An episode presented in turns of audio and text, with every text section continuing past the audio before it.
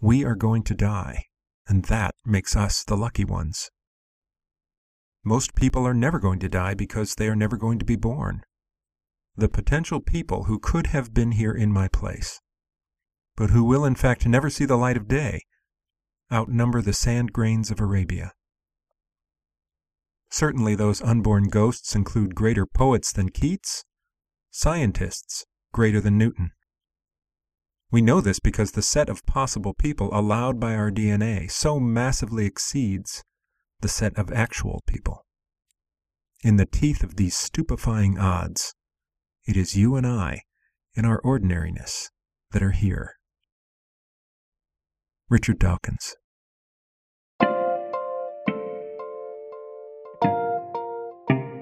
This is the Raising Freethinkers podcast. I'm Dale McGowan, author of Parenting Beyond Belief and Raising Freethinkers. Books for raising compassionate, curious kids without religion.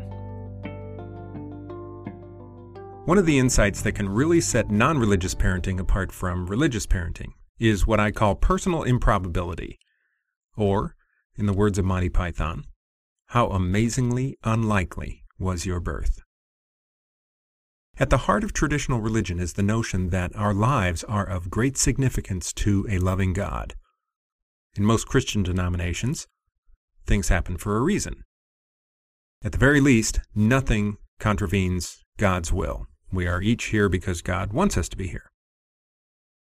And those with a naturalistic perspective, on the other hand, should spend some time meditating on the incredible odds against each one of us ever having existed. It's hard to take existence for granted once you realize how very, very, very close you came to missing the dance entirely. Now, I've had great conversations with all three of my kids about this. It can completely reframe our view of death and life. When my son Connor was about 11, he announced that he needed boxer shorts right away. It had to do with peer pressure and arbitrary norms and middle school locker rooms, all of which I remember really well. So I ran him to the mall and we bought a few pairs. And in the car on the way home, I remembered something that I thought he might find interesting. I asked if he knew that he owed his existence to, among many other things, boxer shorts. And what follows is a definitively secular exchange of wonder.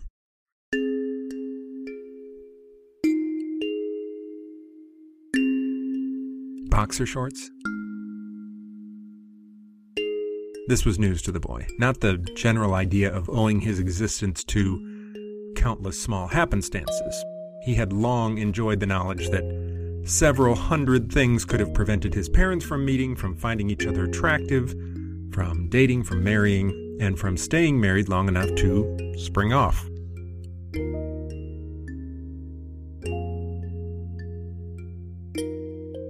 He understands that one particular sperm and one particular egg had to meet for him to ever exist. And he vibrates with dawning excitement as he extends those had tos back through the generations, back to his Confederate great great great grandfather who was felled by a Yankee bullet through the neck at 19 and bled profusely. Almost, but not quite enough to erase the great great great grandson he would one day have.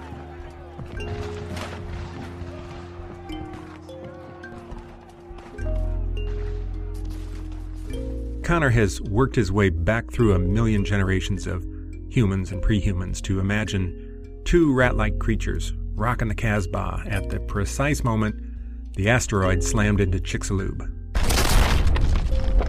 65 million years ago further clinching the existence of their great great great etc. grandson. Ooh, baby, one rat says to the other, Did you feel that too? But boxer shorts, that was a new one.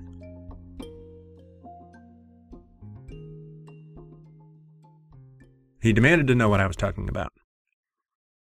So I told him that sperm can get sluggish if they're too warm, and that briefs hold the testicles against a man's warm body, and that four months after his mom and I started trying to create him. Without luck, I saw this article that suggested switching to boxer shorts, and his eyes were wide. You got pregnant. Well, Mom did, technically, but I. Holy buckets, he said, clutching his head. He turned toward me with the look of a person who had just missed getting hit by a train. What if you saw that article a month earlier? Or later, I said. We had added another casual causal coincidence to the march of time. His father stumbling over some random magazine article. I think it was at Great Clips, I said, while I waited for a haircut. A haircut? But what if what if she finished the other haircut before you saw the Boy, does he get it. Now I have religious friends who think that God fixes these things for us. He matched me with the right mate. He put the magazine there for me to read. He kept the other guy's haircut going until I could read it. In addition to thinking that's not true, that's a world that makes me yawn. A world with most of the wonder stripped out of it. In that world, we are Jehovah's chess pieces, moving in preordained patterns. It's tedious and uninspiring to me. Thinking instead about how amazingly unlikely your birth was? Well, if you haven't done it, be my guest. It's a perspective that can lend non religious parenting a deliciously different flavor. And it's an avenue into naturalistic wonder. A wonder is a natural consequence of being a piece of the universe that woke up. And I've always found religious wonder kind of vague and colorless in its hyperbole. God is great, greater than you can imagine, oh, perfect love, and so on. It never really spoke to me. Now compare that to a few examples of the wonder of the world revealed by scientific inquiry. These things never lose their ability to inspire me.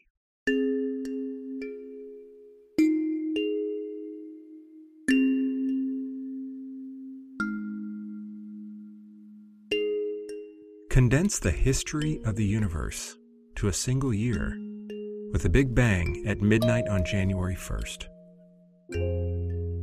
Today is the very last millisecond of the year. Now, on that scale, humans first appear on December 31st at 10:30 p.m.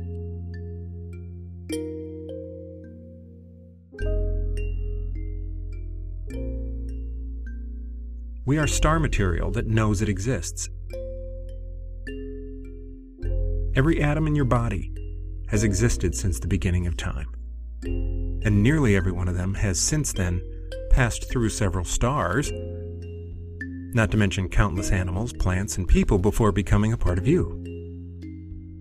When you are done with them, they will go back into circulation, and there's a very good chance that you'll be part of the stars again someday.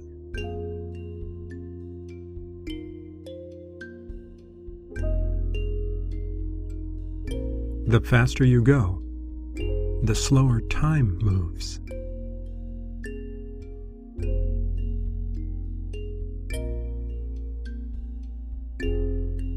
Your memories, your knowledge, even your sense of self exist entirely in the form of a constantly recomposed electrochemical symphony playing inside your head.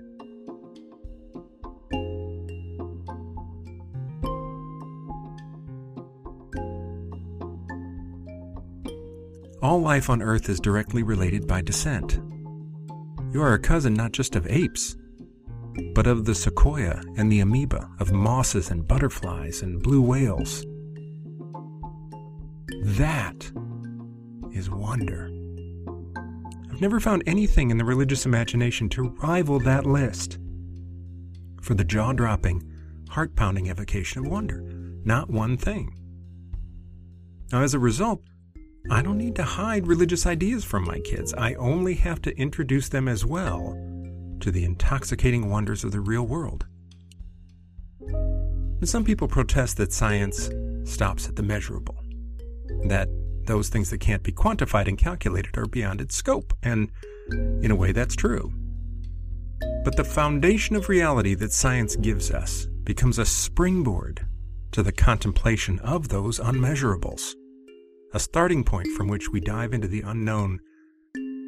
Our reality has astonishing implications and yields incredible mystery, question upon question, many of them forever unanswerable.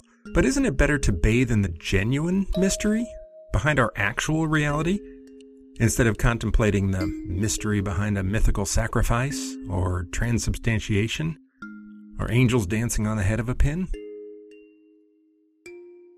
It's easy to get a child addicted to real wonders if you start early enough. Just point them out. They are all around us. And include a few references to what was once thought to be true. Take thunder, for example. Explain that a bolt of lightning rips through the air, zapping trillions of air molecules with energy hotter than the sun. Those superheated molecules explode out of the way with a crack.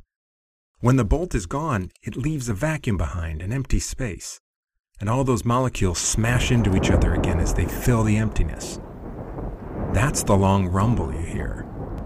Waves of air miles and miles long, swirling and colliding like surf at the beach. I find that completely wonderful. Then explain that people once thought it was a sound made by an angry god in the sky. And enjoy your child's face as she registers how much less interesting that is. Repeat steps one and two until college.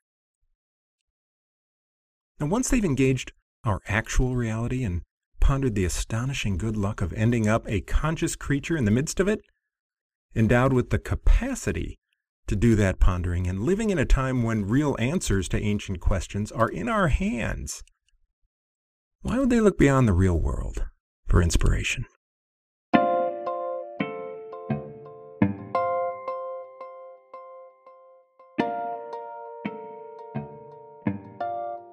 The Raising Freethinkers podcast is a production of Only Sky Media, exploring the whole human experience from the secular perspective. Visit us online at onlysky.media. Thanks for listening. I'm Dale McGowan. See you next time for Raising Freethinkers.